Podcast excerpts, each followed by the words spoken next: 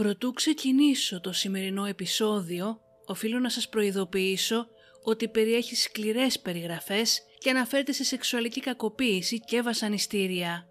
Σας προτρέπω να μην προχωρήσετε στην ακροασή του εάν είστε ευαίσθητοι σε τέτοια θέματα. 10 Μαΐου του 1969 και βρισκόμαστε στον ποταμό Long Tom, στο Όρεγκον της Αμερικής. Ένας ψαράς που είχε βγει νωρίς εκείνη την ημέρα για ψάρεμα περπατούσε στις όχθες του ποταμού, περιμένοντας το καλάμι του να κουνηθεί. Η κίνηση των ψαριών εκείνη την ώρα ήταν σχεδόν ανύπαρκτη και ήταν έτοιμος να φύγει. Ξαφνικά ένιωσε το καλάμι του να βαραίνει. Ανυπόμονος να δει την μεγάλη ψαριά που έπιασε, άρχισε να τραβάει την πετονιά του. Πριν όμως καταφέρει να την βγάλει από το παγωμένο νερό του ποταμού, το μάτι του έπεσε σε κάτι περίεργο που κουνιόταν πίσω από κάτι πρασινάδες. Πλησίασε με περιέργεια και όταν στάθηκε από πάνω, τα μάτια του γούρλωσαν. Η ανάσα του κόπηκε και παραπάτησε προς τα πίσω. Δίπλα από τις πρασινάδες, ανθρώπινα γυναικεία υπολείμματα σε αποσύνθεση, τα οποία κουνιόντουσαν απαλά στον υπνοτικό ρυθμό του νερού. Μόλις έφτασαν οι αρχές, ανακάλυψαν ότι τα κομμάτια της νεκρής γυναίκας ήταν δεμένα σε ένα κυβότιο ταχυτήτων, με σκοπό να βαρύνει το σώμα και να βυθιστεί.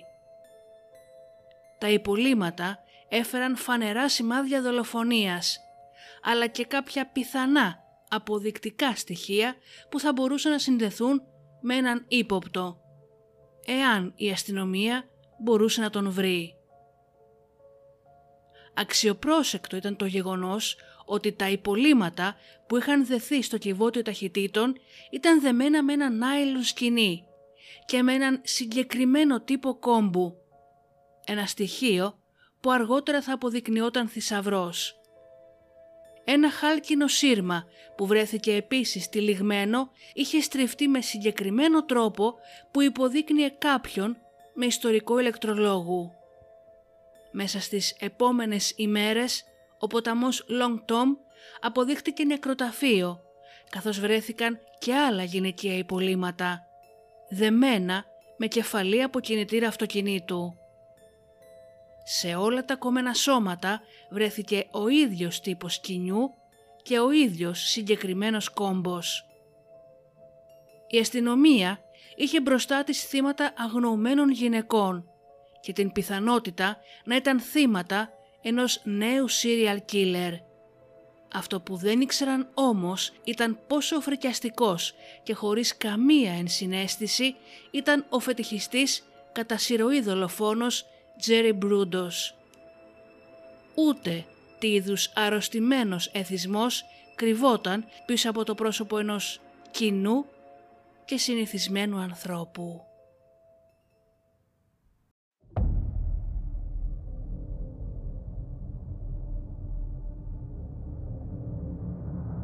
And that's where I cut her open when he told me to.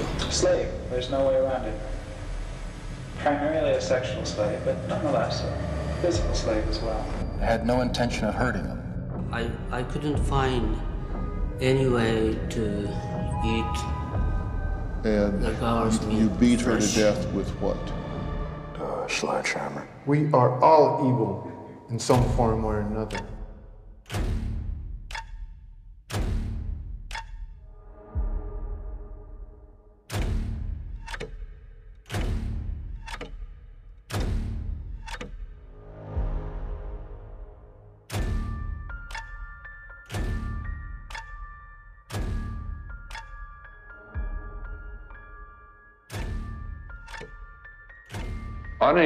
Live with the fact that I just stabbed to death and cut the throat of an innocent young woman. Καλώς ήρθατε στο True Crime αλλά ελληνικά. Ένα podcast που θα σας προκαλέσει εφιάλτες. Θα σας κάνει να τρομάξετε με το τι είναι ικανός να κάνει ο άνθρωπος. Και θα σας πάει σε όλο τον κόσμο για να ξετυλίξουμε μαζί σελίδες από γνωστά και άγνωστα εγκλήματα, serial killers και άλλες υποθέσεις. Είμαι η Μυρτώ και κάθε εβδομάδα θα βουτάμε στο σκοτάδι του ανθρώπινου μυαλού. Ο Τζερόμ Χένρι Μπρούντος γεννήθηκε στις 31 Ιανουαρίου του 39 στη Νότια Ντακότα. Οι γονείς του, καθώς δεν έβρισκαν πάντα δουλειά, μετακόμιζαν συνέχεια από μέρος σε μέρος και κατέληξαν στο Όρεγκον. Καθώς η οικογένεια είχε ήδη δύο αγόρια, η μητέρα του δεν τον ήθελε και του φερόταν επικριτικά και περιφρονητικά. Ήθελε να κάνει κορίτσι και όταν είδε ότι και το τρίτο της παιδί ήταν και αυτό αγόρι, η συμπεριφορά της ήταν γεμάτη αηδία απέναντι στον μικρό Τζέρι. Ο νεαρός προσκολήθηκε σε άλλες γυναίκες που ήταν διαφορετικές από την μητέρα του και καθώς έμενε συχνά μόνος του, ανέπτυξε μια φανταστική ζωή και συνήθειες που μέχρι τα 17 του του προκαλούσαν μπελάδες με τον νόμο. Συνήθειες όπως σεξουαλικά φετίχ για γυναικεία παπούτσια και εσώρουχα που εκδηλώθηκαν σε πολύ μικρή ηλικία. Όταν σε ηλικία 5 ετών βρήκε ένα ζευγάρι γυναικείων παπουτσιών με τακούνι στιλέτο σε μια τοπική χωματερή, αυτό ήταν το σημείο 0 για ό,τι θα έκανε στο μέλλον. Αν και η συμπεριφορά του μάλλον δεν οφειλόταν στα ίδια τα παπούτσια. Ο νεαρός πήρε τα τακούνια μαζί του στο σπίτι, εκεί όπου θα τα έκανε το αντικείμενο της στοργής του. Η μητέρα του όμως, η Αιλίν, δεν συμμεριζόταν την λατρεία του. Η Αιλίν δεν ήθελε ποτέ άλλο αγόρι και όταν ανακάλυψε ότι ήταν έγκυος προσευχήθηκε για κορίτσι. Λάτρευε τον πρωτότοκο της γιο τον Λάρι, αλλά δεν μπορούσε ποτέ να ξεχάσει ότι ο Τζέρι ήταν απλώς ένας άλλος ανώμαλος γιος. Η απογοήτευσή της εξελίχθηκε σε ανοιχτή και σκληρή εχθρότητα. Προσπαθούσε να ταπεινώσει τον Τζέρι δίνοντάς τον με κοριτσίστικα ρούχα, όσο επενούσε και λάτρευε ταυτόχρονα τον μεγαλύτερο αδερφό του τον Λάρι. Όταν ανακάλυψε τις παράνομες γόβες του γιού της, η Αιλίν εξαγριώθηκε και τους έβαλε φωτιά. Κάτι στον παιδικό εγκέφαλο του Τζέρι έσπασε εκείνη την στιγμή και η μονή του με τα γυναικεία υποδήματα έγινε ένα πλήρες και σκληρό φετίχ. Μάλιστα συνελήφθη όταν προσπάθησε να κλέψει τα παπούτσια της δασκάλας του στην πρώτη δημοτικού και αργότερα εκείνα μιας κοπέλας στην γειτονιά που ήρθε να την επισκεφτεί. Όσο μεγάλωνε, το φετίχ των παπουτσιών του παρήχε όλο και περισσότερο σεξουαλική διέγερση. Συνέχισε να τα συλλέγει, κρύβοντάς τα από την μητέρα του και προσθέτοντας μετά και μια συλλογή γυναικείων εσωρούχων τα οποία έκλεβε από κοντινά σπίτια. Το άγγιγμα των εσωρούχων του έδινε μια αίσθηση άνεσης και διέγερσης. Ήταν κάτι μυστηριώδες και απαγορευμένο, κάτι που του προκαλούσε βαθιά ερωτικά συναισθήματα που δεν μπορούσε όμως ούτε να καταλάβει ούτε και να εξηγήσει. Το 1956, σε ηλικία 17 ετών, το φετίχ του έγινε επικίνδυνο. Είχε σκάψει μία τρύπα στην πλαγιά ενός λόφου για να φυλακίσει σε εισαγωγικά εκεί κορίτσια από την γειτονιά του ως σκλάβες του σεξ και χρησιμοποίησε ένα μαχαίρι για να επιτεθεί και να χτυπήσει μια 17χρονη κοπέλα, απαιτώντας να βγάλει τα ρούχα της για να μπορέσει να φωτογραφίσει το γυμνό της σώμα. Την ξυλοκόπησε, αλλά όταν τον έπιασε ένα ζευγάρι ηλικιωμένων παραδέχτηκε στους αστυνομικούς τι είχε κάνει. Προφανώς, αυτού του είδους η συνάντηση δεν τον ικανοποίησε. Ως ποινή μπήκε για εννέα μήνες στην ψυχιατρική πτέρυγα του κρατικού νοσοκομείου του Όρεγκον. Όσο βρισκόταν εκεί, οι γιατροί συνειδητοποίησαν ότι οι σεξουαλικές του φαντασιώσεις επικεντρώνονταν στο μίσος για την απαιτητική μητέρα του, αλλά και στην εκδίκηση κατά των γυναικών γενικότερα. Γνώριζαν επίσης για την συλλογή του με γυναικεία ρούχα. Στις σεξουαλικές φαντασιώσεις που είχε ο νεαρός Τζέρι κατά την νοσηλεία του εκεί, Στο μυαλό του έχωνε κορίτσια τα οποία είχε απαγάγει σε καταψύκτες, ώστε να μπορέσει αργότερα να τοποθετήσει τα άκαμπτα από τον θάνατο σώματά τους σε σεξουαλικές πόζες. Παρά τις φαντασιώσεις του και το γεγονός ότι οι γιατροί τον διέγνωσαν με οριακή σχιζοφρένεια και το προσωπικό του νοσοκομείου ήταν απολύτως ακίνδυνος. Το φετίχ του όμως για τα παπούτσια και γυναικεία εσώρουχα αλλά και για γυμνές γυναικείες φωτογραφίες βάθαινε. Φαινόταν ανώριμος και ανίκανος να αντιμετωπίσει κανονικά την αναπτυσσόμενη σεξουαλικότητά του. Καθώς δεν μπορούσε να βρει αλλά και να κρατήσει μία δουλειά, κατετάχει στον στρατό. Απολύθηκε όμως νωρίς λόγω των περίεργων σεξουαλικών αιμονών του. Έγινε τεχνικός ηλεκτρονικών και το 61 σε ηλικία 22 ετών γνώρισε την 17χρονη Ραλφίν και αμέσως παντρεύτηκαν. Η νεαρή Ραλφίν ήταν αυτό που ακριβώς ήθελε ο Τζερόμ. Έκανε πάντα ό,τι τη ζητούσε. Περιφερόταν μέσα στο σπίτι τους γυμνή όσο έκανε δουλειές μόνο με ψιλοτάκουνα. Της απαγόρευε να μπει στο εργαστηριό του αλλά και να πάει και στην σοφίτα.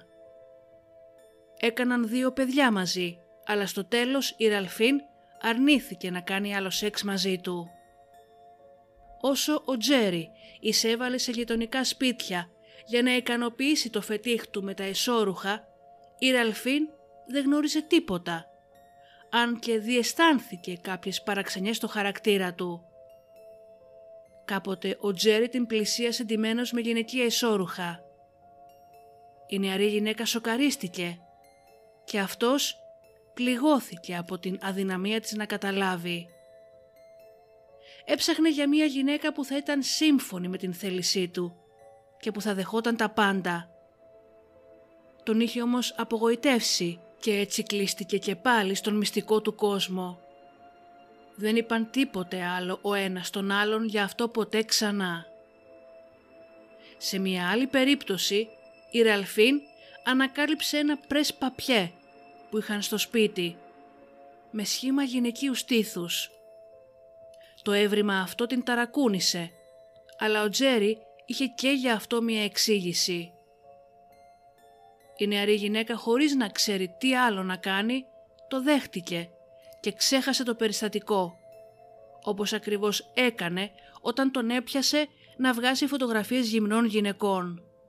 Οι ταινίες τρόμου συνήθως απεικονίζουν άντρες που ντύνονται με γυναικεία ρούχα ως ψυχοτικούς δολοφόνους, που το μίσος τους προς τις γυναίκες τους οδηγεί να τις σκοτώνουν.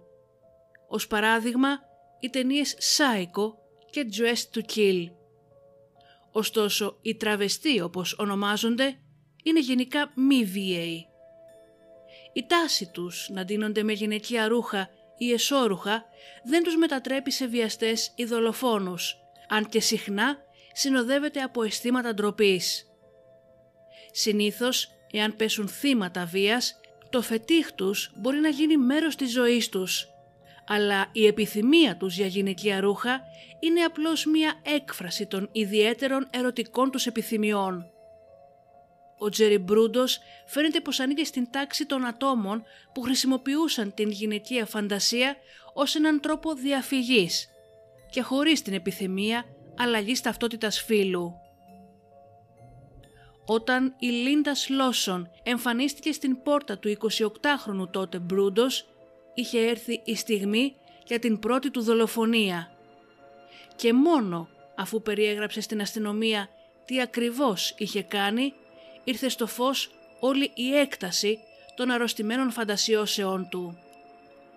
Το 1968 η 19χρονη Λίντα Σλόσον εργαζόταν ως πλασιά κυκλοπαιδιών, πηγαίνοντας από πόρτα σε πόρτα, προσπαθώντας να μαζέψει χρήματα για να καλύψει τον νίκη της, αλλά και να βάλει στην άκρη κάτι για το κολέγιο. Στις 26 Ιανουαρίου η διαδρομή της την οδήγησε σε μια γειτονιά στο Πόρτλαν του Όρεγκον και από τότε κανείς δεν είχε ξανά νέα της. Η εταιρεία με τις εγκυκλοπαίδειες δεν είχε κανένα αρχείο για το που βρισκόταν εκείνη την ημέρα Έτσι η οικογένειά της δεν μπόρεσε να βρει άκρη με την αστυνομία. Οι αρχές εντόπισαν το εγκαταλελειμμένο αυτοκίνητό της. Αυτό όμως δεν τους έδωσε κανένα στοιχείο για το τι της είχε συμβεί. Όσο περνούσαν οι μέρες, δυστυχώς η υπόθεση πάγωνε. Ωστόσο το μυστήριο τον επόμενο χρόνο θα ζωντάνευε ξανά, όταν εξαφανίστηκαν και άλλες νεαρές γυναίκες. Στις 26 Νοεμβρίου του 1968, η 23χρονη Τζαν Βίτνη εξαφανίστηκε καθώς πήγαινε στο σπίτι της για να γιορτάσει με τους δικούς της την ημέρα των ευχαριστειών. Το αμάξι της βρέθηκε κλειδωμένο έξω από τον αυτοκινητόδρομο κοντά στο Όλμπανι του Όρεγκον. Η νεαρή είχε απλά εξαφανιστεί. Τέσσερις μήνες αργότερα, στις 27 Μαρτίου του 69, η 19χρονη Κάρεν Σπρίνκερ εξαφανίστηκε όσο πήγαινε για να συναντήσει την μητέρα της. Το αυτοκίνητό της βρέθηκε παρκαρισμένο στο πάρκινγκ του εστιατορίου όπου είχαν κανονίσει να βρεθούν. Η ίδια όμως ήταν άφαντη. Ένας μάρτυρας που ήταν στο πάρκινγκ δήλωσε στην αστυνομία μετά ότι την Κάρεν την πλησίασε μία πολύ ψηλή και παράξενη γυναίκα, η οποία στην πραγματικότητα όμως ήταν ένας άντρας ντυμένος με γυναικεία ρούχα. Και πάλι όμως δεν υπήρχε κανένα στοιχείο που να έβαζε την αστυνομία στον σωστό δρόμο. Τέσσερις εβδομάδες αργότερα η 22 ετών Λίντα Σάλι απήχθη από ένα εμπορικό κέντρο όπου είχε πάει για να αγοράσει ένα δώρο για τον φίλο της. Δεν πήγε στο ραντεβού της ούτε και στην δουλειά της την επόμενη μέρα και το αυτοκίνητό της βρέθηκε εγκαταλελειμμένο. Όπως και με τις άλλες εξαφανισμένες κοπέλες δεν υπήρχε κανένα σημάδι πάλι στα αυτοκίνητά τους. Ούτε ίχνος ότι κάποιος άγνωστος είχε μπει μέσα. Η αστυνομία αναρωτιόταν εάν οι εξαφανίσεις αυτές συνδέονταν η μία με την άλλη. Το μόνο που είχαν ήταν ότι όλα τα κορίτσια είχαν εξαφανιστεί στο δεύτερο μισό κάθε μήνα και ότι όλες ήταν λευκές και περίπου ίδιας ηλικίας. Στις 21 Απριλίου του 69, 24χρονη Σάρον Wood έφυγε από το Πόρτλαν για να συναντηθεί με τον ενδιαστάση σύζυγό της. Μόλις μπήκε στο υπόγειο του γκαράζ πάρκινγκ για να πάρει το αυτοκίνητό της, την πλησίασε ένας ψηλός παχουλός άντρας. Αργότερα είπε στην αστυνομία ότι είχε αισθανθεί κάποιον πίσω της και είχε προσπαθήσει να πάει κάπου όπου υπήρχαν αρκετοί άνθρωποι για να είναι ασφαλής. Τη στιγμή εκείνη όμως, ο άγνωστος την χτύπησε στον ώμο και μόλις γύρισε αντίκρισε ένα πιστόλι να την σημαδεύει. Μέσα σε κλάσματα δευτερολέπτων η Σάρον αποφάσισε να αντισταθεί, άρχισε να ουρλιάζει και να απομακρύνεται από τον άγνωστο, αυτός όμως την άρπαξε και της πέρασε μια κλειδαριά γύρω από τον λαιμό. Ήταν πολύ ψηλότερος από την Σάρον και την πέρναγε σε δύναμη. Δυστυχώς η νεαρή είχε ελάχιστες πιθανότητες εναντίον του. Τον κλώτσισε με τα ψηλοτάκουνα παπούτσια της, συνέχισε να ουρλιάζει και μέσα στην απελπισία της άρπαξε το όπλο του και του γύρισε το χέρι. Όταν ο άντρας προσπάθησε να την σοπάσει με το άλλο χέρι του, η Σάρον τον δάγκωσε δυνατά, τραυματίζοντάς τον. Προσπάθησε να ελευθερωθεί. Πάλευε. Αυτός όμως την έπιασε από τα μαλλιά και άρχισε να της κοπανάει το κεφάλι στο τσιμέντο, ζαλίζοντάς την. Τότε χαλάρωσε το σαγόνι της και τον άφησε να φύγει. Ο άγνωστος τράπηκε σε φυγή και εξαφανίστηκε. Όταν η Σάρον κάλεσε την αστυνομία, είχε μία αρκετά καλή περιγραφή να τους δώσει και σίγουρα θα μπορούσε να τον αναγνωρίσει.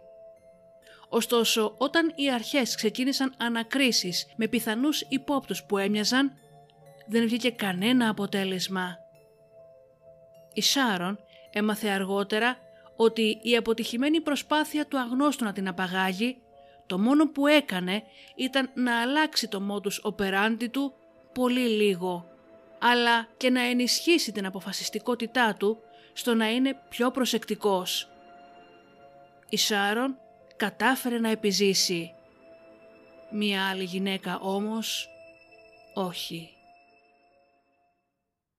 Καθώς κάποιες από τις εξαφανισμένες κοπέλες ήταν φοιτήτριες, η αστυνομία αποφάσισε να ανακρίνει φοιτητές στην Πανεπιστημιούπολη του Oregon State University, κάτι που αποδείχτηκε πολύ σοφή κίνηση. Έμαθαν ότι κάποιες φοιτήτριες είχαν πρόσφατα παραπονεθεί για παράξενες κλήσεις από έναν άντρα που προσπαθούσε να τις απαγάγει. Υπήρχαν επίσης αναφορές για έναν ύποπτο κοκκινομάλι άντρα που περιπλανιόταν στο πανεπιστήμιο.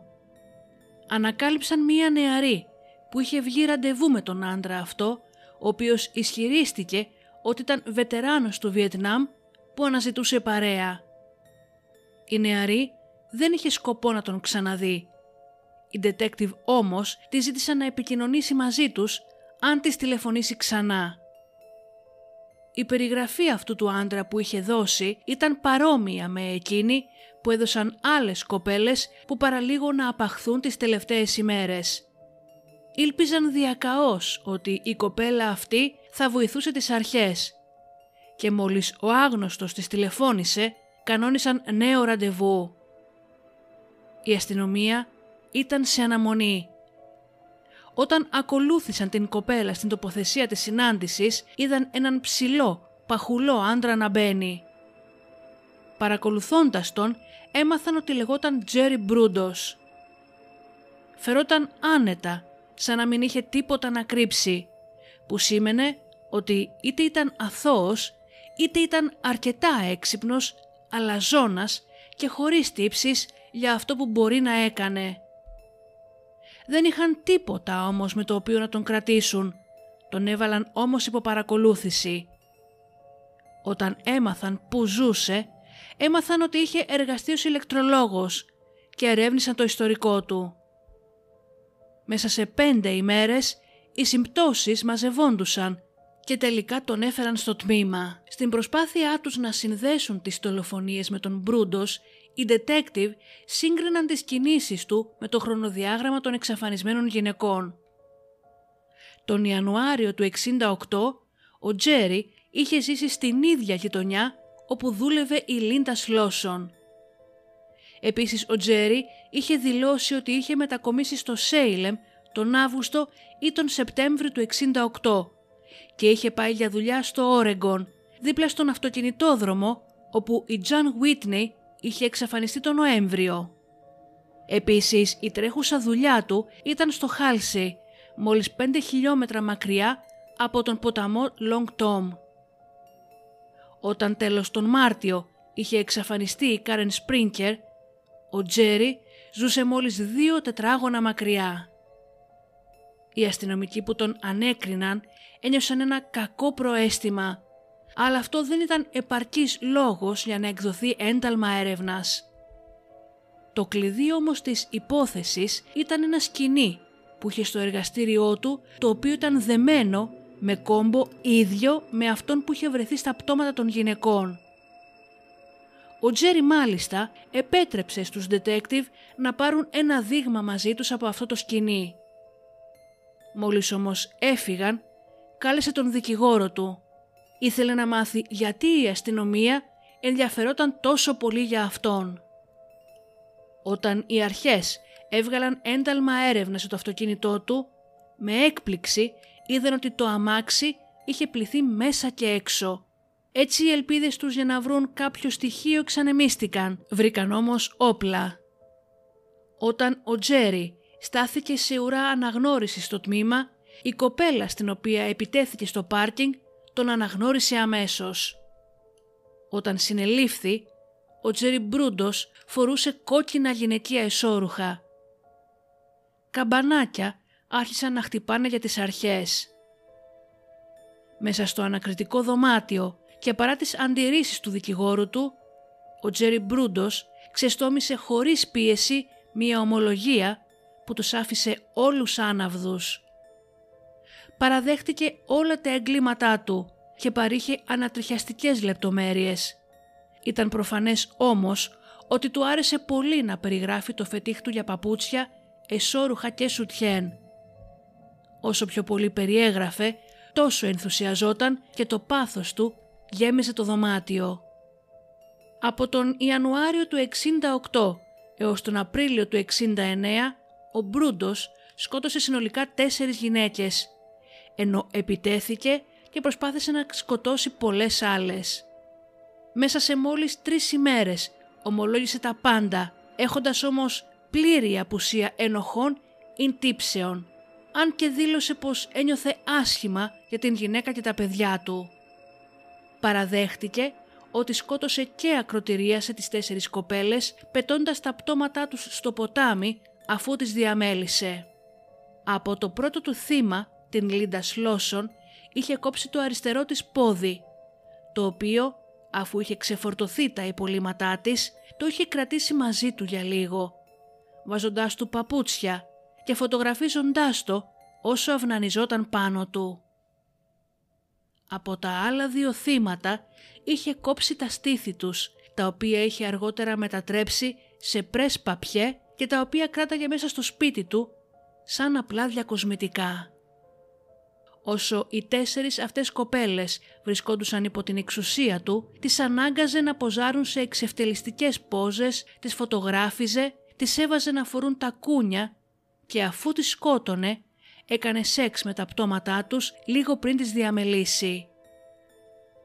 Την Λίντα Λόσον την είχε χτυπήσει με μια ξύλινη σανίδα στο κεφάλι μόλις αυτή μπήκε σπίτι του για να του πουλήσει εγκυκλοπαίδειες και στην συνέχεια την στραγγάλισε όσο ο Τζέρι Μπρούντος είχε στο πάτωμα του εργαστηρίου του νεκρό ένα από τα θύματα του έκανε ήρεμες συζητήσεις με την οικογένειά του την γυναίκα του, τα παιδιά του και την μητέρα του που ζούσαν στο σπίτι μαζί του παροτρύνοντάς τους μάλιστα να βγουν έξω για φαγητό ώστε να έχει ησυχία για να διαμελήσει το θύμα του. Συνειδητοποιώντας ότι δεν μπορούσε να κρατήσει εκεί το πτώμα της άλλο, έκοψε το πόδι της με ένα σιδηροπρίωνο, το έβαλε στην κατάψυξη και στην συνέχεια πέταξε το πτώμα στον ποταμό. Για να βεβαιωθεί ότι το πτώμα δεν θα βρεθεί, το είχε δέσει με μία μηχανή αυτοκινήτου πριν το πετάξει πάνω από το κυκλίδωμα της γέφυρας είχε μόλις κάνει την πρώτη του δολοφονία και ένιωθε πολύ ευχαριστημένος με τον εαυτό του.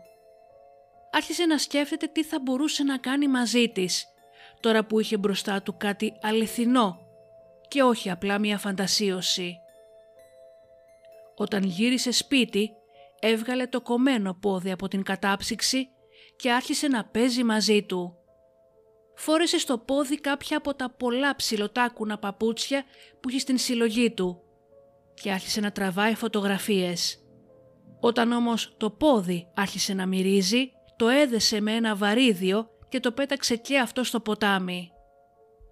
Όσο ο Μπρούντος συνέχισε τις φρικιαστικές περιγραφές του, γινόταν όλο ένα και πιο αλαζόνας. Έβλεπε τις γυναίκες αυτές ως αντικείμενα που του ανήκαν και ότι υπήρχαν καθαρά για την ευχαρίστησή του. Και αφού αυτή δεν κράτησε πολύ, έπρεπε να την ανανεώσει με νέα θύματα. Με την συνειδητοποίηση ότι πιθανότατα δεν θα έβρισκαν τα λείψανα της Λίντας Λόσον μετά την δολοφονία της, πίεσαν τον Μπρούτος για λεπτομέρειες σχετικά με την Τζαν Βίτνεϊ, η οποία είχε εξαφανιστεί εδώ και έξι μήνες. Όταν όμως η ανάκριση έφτασε στα γεγονότα της Τζαν Βίτνεϊ, οι detective φρίκαραν. Το αυτοκίνητο της Τζαν είχε χαλάσει και ο Μπρούντος την είχε πλησιάσει τάχα για να την βοηθήσει. Της είπε να κάτσει στην θέση του οδηγού. Αυτός όμως, αντί να πει να κάτσει στην θέση του συνοδηγού, πήγε στην πίσω θέση και αστραπιαία της πέρασε ένα δερμάτινο λουρί στον λαιμό, στραγγαλίζοντάς την. Η νεαρή κοπέλα σπαρταρούσε στο κάθισμα προσπαθώντας να πάρει ανάσα, με τα χέρια της να κουνιούνται σπασμωδικά σε απόγνωση. Κατά την διάρκεια του στραγγαλισμού, ο Τζέρι τράβηξε την Τζαν πίσω και άρχισε να την κακοποιεί σεξουαλικά πάνω από τρεις φορές.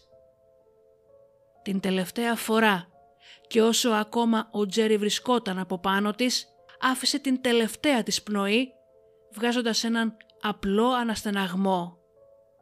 Ο Μπρούντος συνέχισε να επιτίθεται σεξουαλικά στο πτώμα της και όταν κουράστηκε, οδήγησε σπίτι του.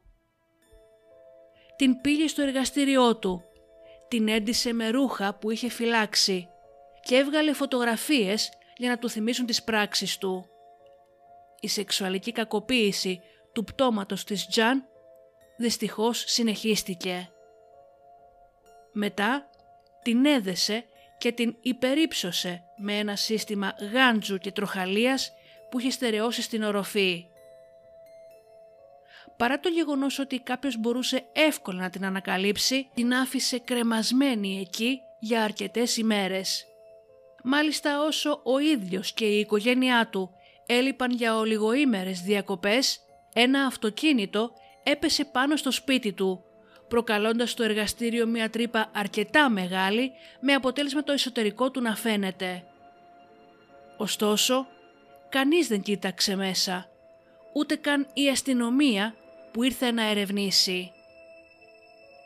Όταν γύρισε γρήγορα με την οικογένειά του, έβγαλε το πτώμα της Τζαν, το οποίο είχε πια αρχίσει να μυρίζει, το τύλιξε σε ένα πλαστικό σεντόνι και το έκρυψε στην αποθήκη του που ήταν σε μία άκρη της αυλής. Ενώ στην συνέχεια κάλεσε τους αστυνομικούς για να έρθουν να επιθεωρήσουν τις ζημιές από το ατύχημα. Από το πτώμα της Τζαν έκοψε το δεξί της στήθος και προσπάθησε να φτιάξει ένα πλαστικό καλούπι για πρες παπιέ. Δεν το πέτυχε όμως και αποφάσισε πως θα δοκιμάσει με το επόμενο θύμα του. Όπως και με την Σλόσον έδεσε το σώμα της Τζαν με κάτι βαρύ και το πέταξε στον ποταμό. Το επόμενο θύμα του, η Κάρεν Σπρίνκερ, δεν του άρεσε πολύ γιατί φορούσε άσχημα παπούτσια. Αποφάσισε όμως να μην χάσει την ευκαιρία. Υπό την απειλή πιστολιού την πήγε σπίτι του όπου την βίασε και την ανάγκασε να ποζάρει με ρούχα της επιλογής του και μετά την σκότωσε κρεμώντας την από το λαιμό από τον γάντζο που είχε στο εργαστήριο. Στη συνέχεια υπέβαλε το πτώμα της στους ίδιους εξευτελισμούς που είχε υποβάλει και τις προηγούμενες κοπέλες.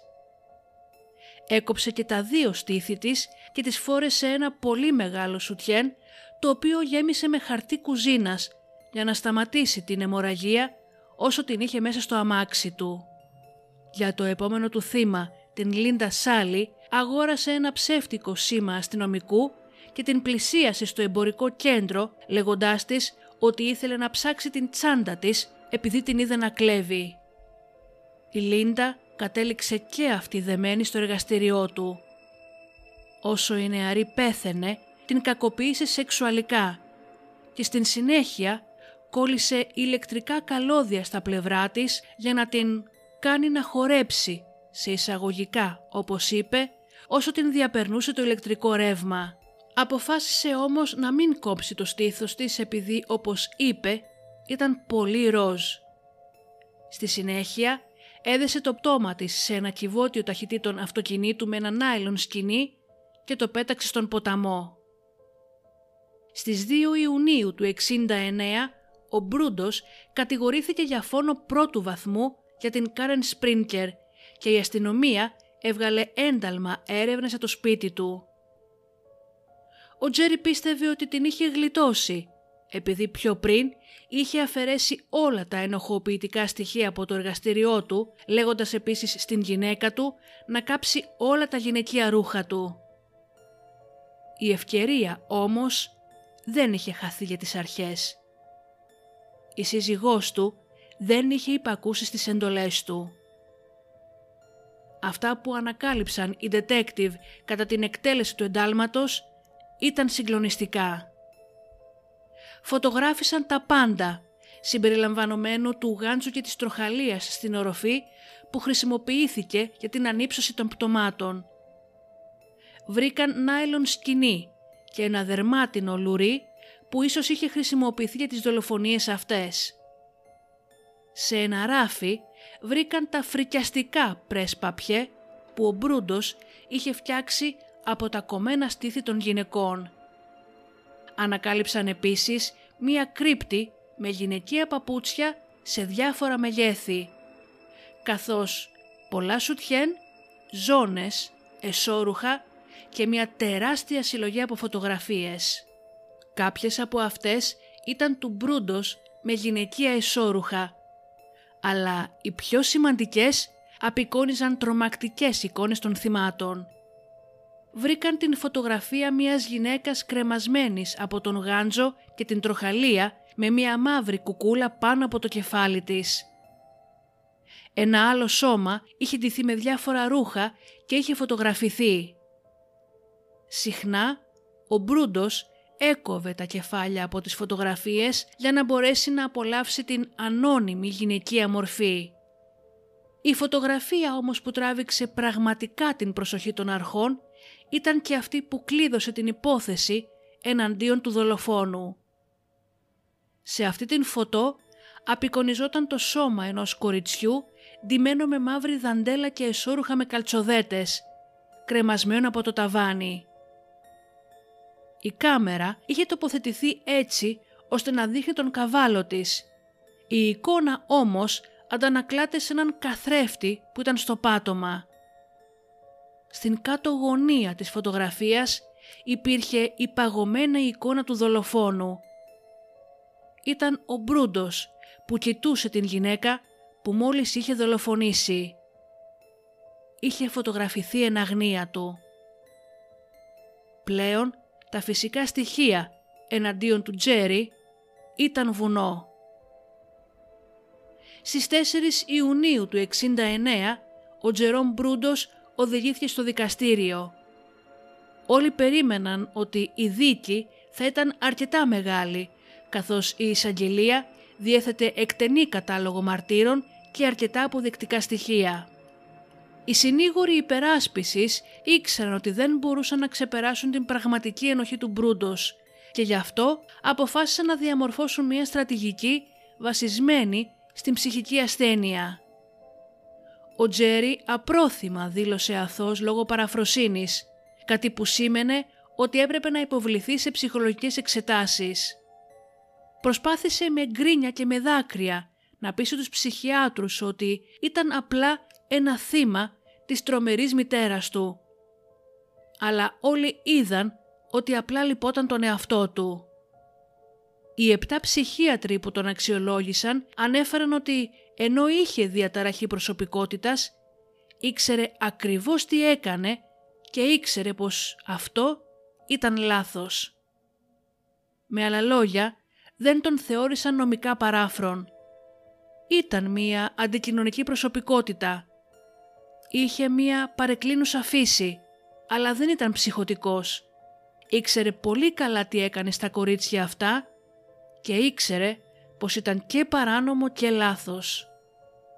Μετά από συζητήσεις με τους δικηγόρους του, ο Τζέρι Μπρούντος δήλωσε ένοχος για τις δολοφονίες των Τζαν Βίτνεϊ, Κάρεν Σπρίνκερ και Λίντα Σάλι. Καταδικάστηκε σε τρεις συνεχόμενες φορές ισόβια με δυνατότητα αποφυλάκησης υπό όρους. Παραδέχτηκε τον τέταρτο φόρο της Λίντα Λόσον, αλλά το σώμα της δεν βρέθηκε ποτέ και έτσι δεν διώχθηκε για την υπόθεση αυτή. Η γυναίκα του Τζέρι συνελήφθη και δικάστηκε ως συνεργός του. Δεδομένου ότι δεν υπήρχαν αποδείξεις ότι γνώριζε ή συμμετείχε σε κάποια από τα εγκλήματα, η σύζυγός του αθωώθηκε. Έτσι το 70 έβγαλε διαζύγιο, άλλαξε το όνομά της και μετακόμισε με τα παιδιά της σε άγνωστη τοποθεσία. Ο Τζέρι Μπρούντος μέσα από την φυλακή έκανε απανοτές εφέσεις για αποφυλάκηση. Όλες όμως απορρίφθηκαν. Επέμενε ότι δεν αποτελούσε πλέον απειλή για την κοινωνία και μάλιστα ισχυρίστηκε ότι δεν διέπραξε καμία δολοφονία. Αργότερα προσπάθησε να μετριάσει τα εγκλήματά του ρίχνοντας το φταίξιμο στην κακοποίηση και την παραμέληση της μητέρας του σε εκκλήσεις που έκανε προς το Συμβούλιο ανέφερε ότι είχε blackout κατά την διάρκεια των πράξεών του και δήλωσε ότι εκείνη την εποχή ο κόσμος του φαινόταν ψεύτικος. Στις 28 Μαρτίου του 2006, ο Τζέρι ή Τζερόμ Μπρούντος πέθανε σε ηλικία 67 ετών στην φυλακή από καρκίνο του ύπατος. Όσο ο Τζέρι Μπρούντος βρισκόταν στην φυλακή, συνέχισε να κάνει συλλογή από καταλόγους παπουτσιών, καθώς έστελνε γράμματα σε μεγάλες εταιρείες. Τους έλεγε πως τα παπούτσια ήταν για αυτόν ένα αντικατάστατο της πορνογραφίας. Ένας άρρωστος σχιζοφρενής, με ένα φετίχ δολοφονικό και με ένα υπόβαθρο που ακόμα και σήμερα προκαλεί ανατριχίλα. Σας ευχαριστώ που και σήμερα με ακούσατε, να είστε καλά και τα λέμε στον επόμενο εφιάλτη.